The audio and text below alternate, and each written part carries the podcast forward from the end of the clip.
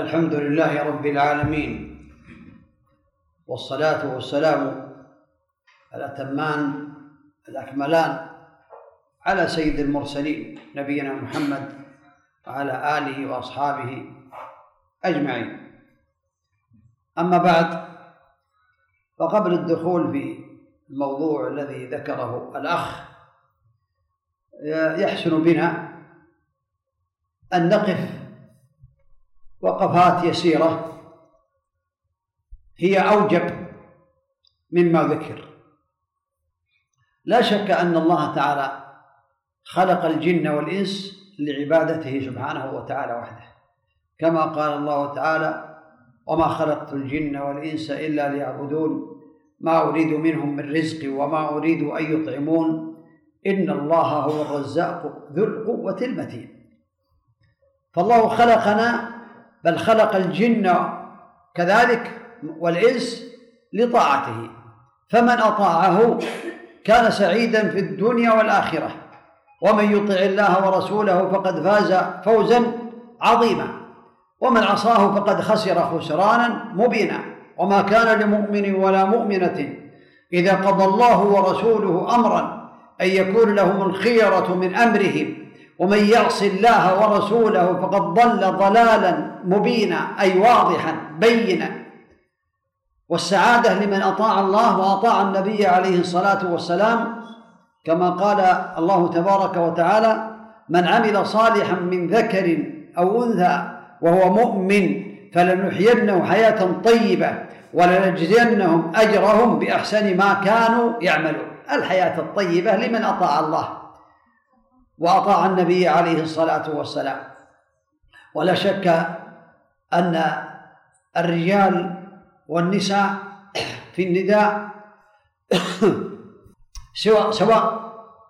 فإذا سمعت المسلمة وسمع المسلم يا أيها الذين آمنوا اتقوا الله وقولوا قولا سديدا يصلح لكم أعمالكم ويغفر لكم ذنوبكم ومن يطع الله ورسوله فقد فاز فوزا عظيما. فهذا النداء للرجال والنساء ما لم يخصه الدليل كأن يكون خاصا بالنساء أو يكون خاصا بالرجال. فمن خصوصية النساء كما قال الله تبارك وتعالى يا أيها النبي قل لأزواجك وبناتك ونساء المؤمنين يدرين عليهن من جلابيبهن ذلك أدنى أن يعرفن فلا يؤذين وكأن الله غفورا رحيما. فالله تعالى أمر النبي صلوات الله وسلامه عليه أن يأمر بناته ونساءه ونساء المؤمنين بالتزام الحجاب الذي فرضه الله تعالى على المؤمنات والمسلمات وكذلك زوجات النبي صلوات الله وسلامه عليه وهو شرف. الحجاب للمرأة شرف ولهذا والله أعلم قال الله تعالى حينما قال للنبي عليه الصلاة والسلام ذلك أدنى أن يعرفن فلا يؤذين وكان الله غفورا رحيما. يعرفن بين الناس بالحجاب بأنها عفيفة وبأنها حرة ليست مملوكة لأن المملوكة لا يجب عليها الحجاب في آه، أن تحتجب وكذلك آه، الحرة يجب عليها الحجاب وعفيفة عفيفة هذا يدل على أنها عفيفة وأنها مكرمة وأنها مشرفة. والله حينما يرى المسلم والمسلمة المرأة المتحجبة بين السافرات سواء كان في المطارات أو في الطرقات ويراها قد التزمت بواجب الحجاب يدعو لها اللهم وفقها اللهم ارفع منزلتها. اللهم اجعلها مباركة أينما كنت. اللهم ثبتها. المؤمن يدعو للمؤمن والمؤمنة كذلك تدعو المؤمنة والمؤمنين. هذا يدل لأن الله تعالى إذا أحب العبد جعل قلوب العباد تحبه وتدعو له. كما بين الله تبارك وتعالى ذلك في أن المؤمنين يحب يحب بعضهم بعضا. وكذلك قال الله تبارك وتعالى قل للمؤمنين يغضوا من أبصارهم ويحفظوا فروجهم. المؤمنين هذا خاص بالمؤمنين لكن النساء يأتينا. قل للمؤمنين يغضوا من أبصارهم ويحفظوا فروجهم ذلك أزكى لهم. إن الله خبير بما يصنعون. لا يخفى عليه خافية. قال وقل للمؤمنات انظر انظرنا إلى الزيادة للمؤمنات خصائص تختص بالمؤمنات. غير الرجال.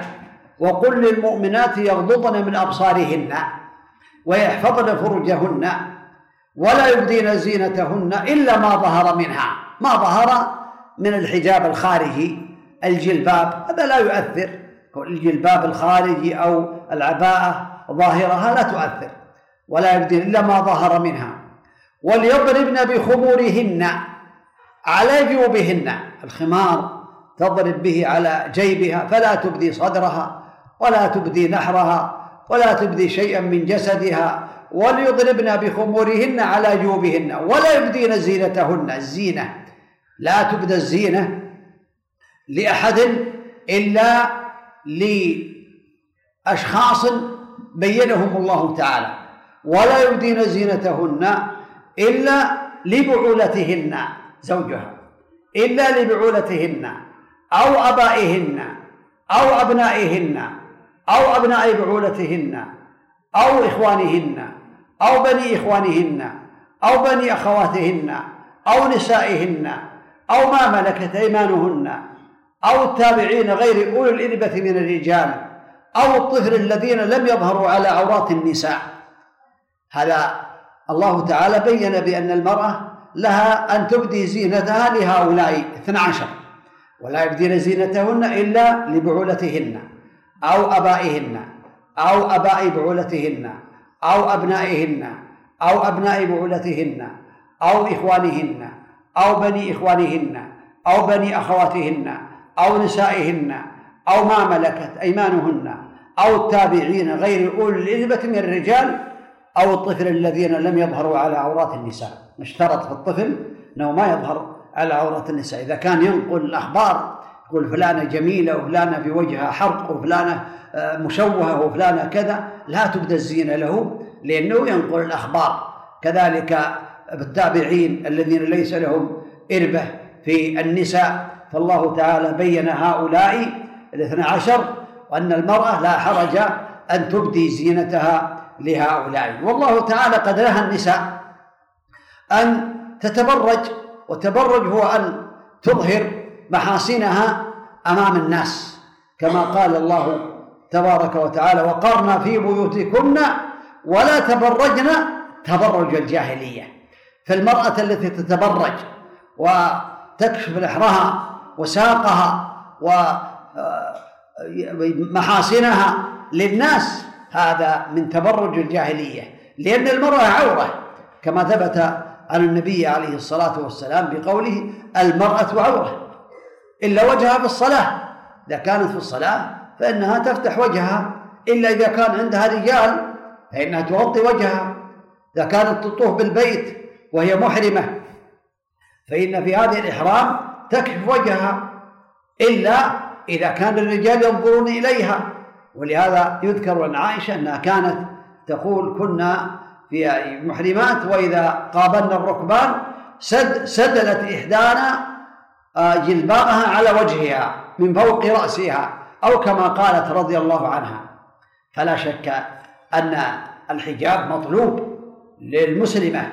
ومما يدل على أن الوجه من الزينة أن عائشة رضي الله عنها في قصة الإفك هذا في البخاري تأخرت رضي الله عنها تبحث عن عقدها فذهبوا وتركوها يظنونها في هودجها. فجاء صفوان بن المعطل رضي الله عنه فوجدها ليس عندها أحد. فقال لا حول ولا قوة إلا بالله يسترجع قالت عرفها حينما نظر إليها. قالت وكان قد رآني قبل الحجاب.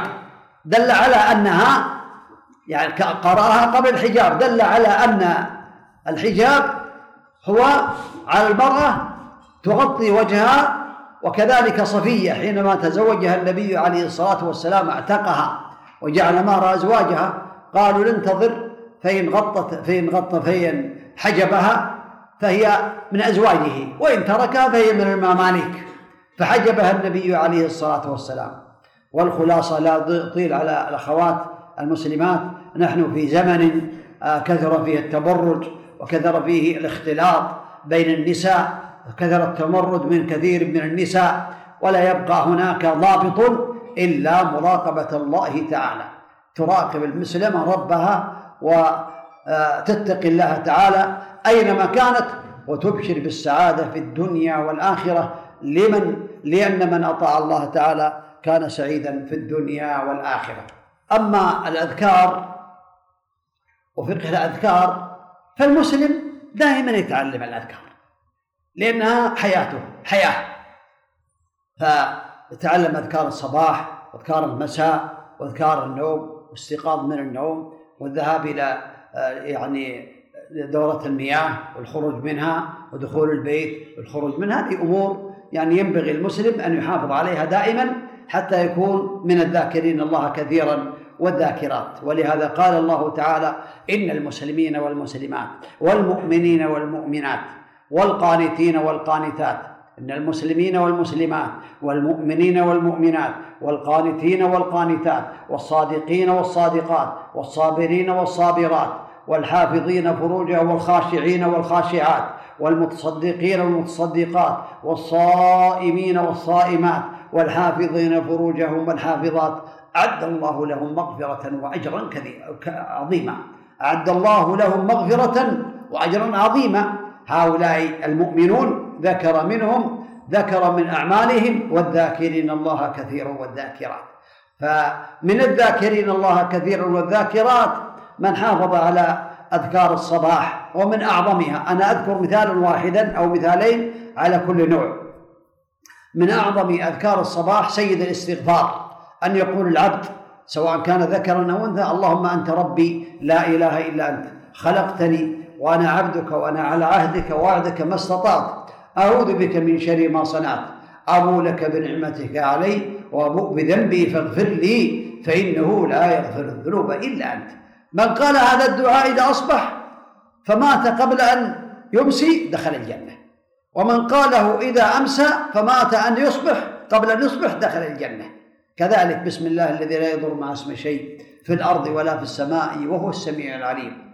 هذا من قاله إذا أصبح ثلاث مرات لا يصيب بأس حتى يمسي ومن قاله إذا أمسى لا يصيبه شيء حتى يصبح وغير ذلك من الأذكار أذكار الصباح والمساء. كذلك أذكار الدخول والخروج للمنزل.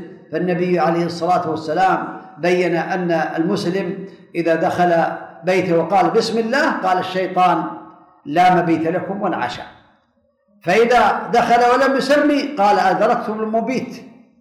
فإذا تعشى ولم يسمي قال أدركتم المبيت والعشاء فتصبح الشياطين في البيت.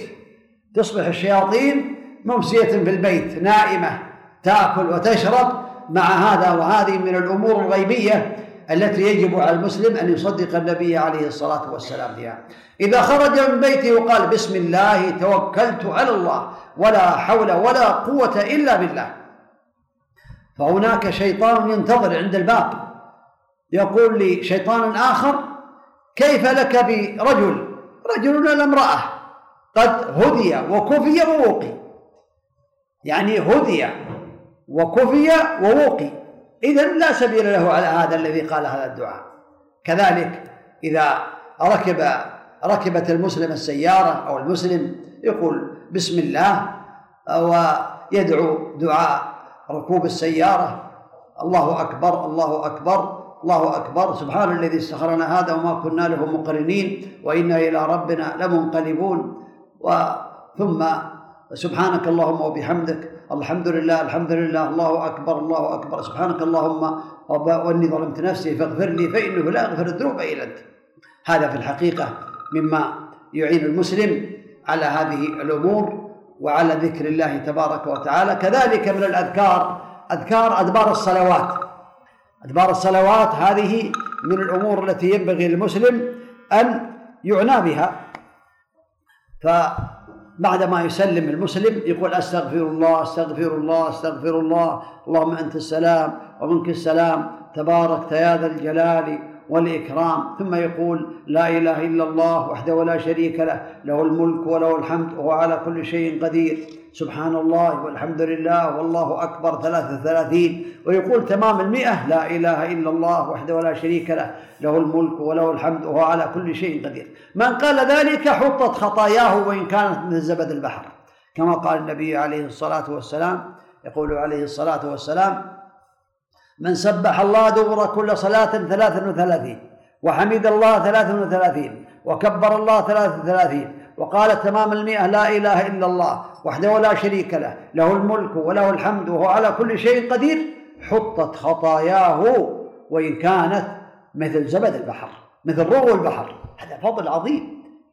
كذلك من قرأ آية الكرسي آه، دبر كل صلاة فريضة لم يكن بينه وبين الجنة إلا أن يموت. إلا أن يموت. هذا من فضل الله تعالى على عباده.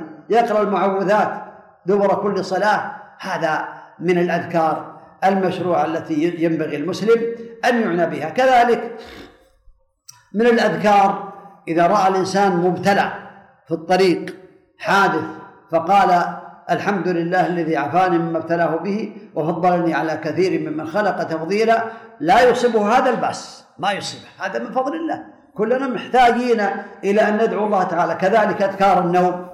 إذا نام الإنسان ثبت عن النبي عليه الصلاة والسلام أن من قرأ آية الكرسي عند النوم لا يصيبه لا يكون عليه من الله حافظ حتى يصبح حافظ يحفظه ولا يقربه شيطان. ما الشيطان ما يقرب. إذا قرأ آية الكرسي عند النوم لا يزال عليه حافظ. حافظ يعني مثل الحارس. كأنه حارس عليه ما يجي أحد ها؟ ولا يزال عليه حافظ من الله حتى يصبح ولا يقربه شيطان. هذا من فضل الله. يقرأ المعوذات يجمع يديه كفيه وينفث فيهما ويقرأ قل هو الله أحد قل أعوذ برب الفلق أو قل أعوذ برب الفلق قل أعوذ برب الناس. ثم يمسح بهما آه، مقدمة رأسه وما استطاع من جسده. يفعل ذلك ثلاث مرات عند النوم. كذلك هذا أمثلة. كذلك من أذكار الاستيقاظ إذا استيقظ أن يقول لا إله إلا الله وحده لا شريك له له الملك وله الحمد وهو على كل شيء قدير. سبحان الله والحمد لله ولا إله إلا الله والله أكبر ولا حول ولا قوة إلا بالله. العلي العظيم. هذا ثبت عن النبي عليه الصلاة والسلام في البخاري وهذا لفظ ابن ماجه أنه بين أن من تعارى من الليل من تعارى يعني استيقظ. فقال لا إله إلا الله وحده لا شريك له له الملك وله الحمد وهو على كل شيء قدير. سبحان الله والحمد لله ولا إله إلا الله والله أكبر ولا حول ولا قوة إلا بالله العلي العظيم. فإن دعا استجيب دعاءه. فإن استغفر غفر له. فإن توضأ وصلى قبلت صلاته. هذا فضل عظيم. حتى لو لم يصلي. هذه نعمة والله نعمة حتى ولو لم يصلي الإنسان إذا قال هذا الدعاء ويقول الحمد لله الذي أحياني بعد مماتني وإليه النشور. وكذلك آه، دخول الخلاء والخروج منه. إذا دخل الخلاء يقول بسم الله قبل أن يدخل الحمام بسم الله ويدخل برجل اليسرى. ثم إذا أنتهى وخرج يقول يدخل يخرج برجله اليمنى ويقول غفرانك. يعني أسألك غفرانك. يقول بسم الله اللهم إني أعوذ بك من الخبث والخبائث. يستعيذ بالله من آه، جن الجن ذكورا وإناثا الخبث ذكور الشياطين والخبائث إناثهم لأن هذا قد شرعه النبي صلوات الله وسلامه عليه. وغير ذلك من الأذكار التي ينبغي للمسلم أن يحافظ عليها هذا بعض الأمثلة. ولكن هناك أذكار كثيرة يقرأ المسلم الحريص يعني الكتب التي فيها الأذكار ويستفيد منها والكتب كثيرة ومنها حسن المسلم الموجود والحمد لله. فيه أذكار لو حافظها حفظ عليها الإنسان يكون طيب. لكن إذا كان الإنسان عنده كسل كسول فلا يدع يدع مهمات الدعاء والأذكار. على الأقل واحد دعاء في الصباح. بسم الله الذي لا يضر مع اسم شيء في الأرض ولا في السماء وهو السميع العليم ثلاث مرات. وكذلك اللهم أنت ربي سيد الاستغفار. ما يستغرق ولا دقيقة ولا دقيقة. لكن آه النيات والتوفيق بيد الله تبارك وتعالى. فإذا كان الإنسان عنده شيء من الشغل أو شيء من عدم الرغبة فعلى الأقل يأخذ مهمات مهمات الأمور. على الأقل آه، قل هو الله أحد قل أعوذ برب الفلق قل أعوذ برب الناس. ثلاث مرات إذا أصبح وثلاث مرات إذا أمسى. ثبت أن النبي عليه الصلاة والسلام قال لبعض الصحابة عبد الله بن خبيب قال قل قال ما أقول؟ قال قل قال ما أقول؟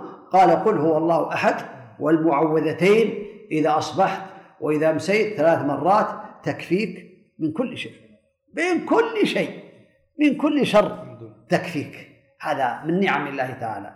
ولا أحب أن أطيل عليكم.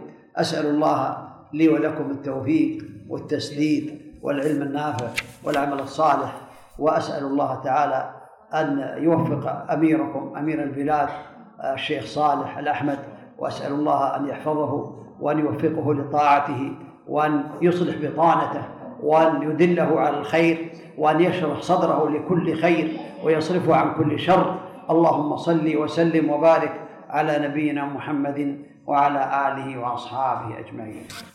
جزا الله شيخنا الكريم الدكتور سعيد بن علي القحطاني كل خير.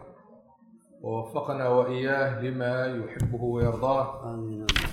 وبارك الله به وبجهوده وسعيه لنشر العلم. نسأل الله ذلك. وهو في هذه المحاضرة القيمة يستنهض هممنا ويقوي عزائمنا. لنسارع ونبادر في الالتزام بالأذكار وأن نكون حريصين عليها وهي توفيق من الله عز وجل كلمات بسيطة مثل ما تفضل الشيخ وكثير من الناس كلمات بسيطة وفيها أجر عظيم وكثير من الناس يغفل عنها. ويتساهل فيها نعم. ولكن التوفيق من الله عز وجل. الآن مع الأسئلة نعم. التي وردتنا منكم. نعم. طيب.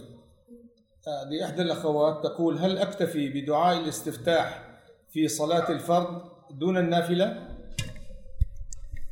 الأفضل أن يكون الاستفتاح في النافلة والفرض. هذا هو الواجب. هذا هو الفرض. دعاء الاستفتاح سنة في الفريضة وسنة في النفل. فهو يقال في النفل ويقال في آه، الفريضة. نعم. طيب سؤال آخر. طريقة الرقية الشرعية الصحيحة وأذكارها ووقتها اليومي.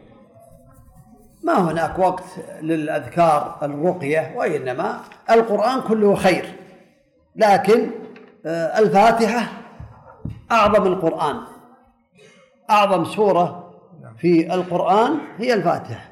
وأعظم آية في القرآن هي آية الكرسي.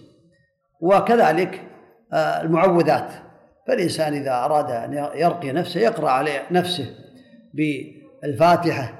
وبآية الكرسي وبالمعوذات وبالأدعية النافعة التي جاءت عن النبي عليه الصلاة والسلام. أعوذ بكلمات الله التامات من شر ما خلق. أعيذك بكلمات الله التامات من شر ما خلق. اللهم رب الناس أذهب الباس أشفى أنت الشافي لا شفاء إلا شفاؤك شفاء إلا بغدر سقما نعم. طيب هذا السؤال يقول طريقة أذكار الصباح والمساء.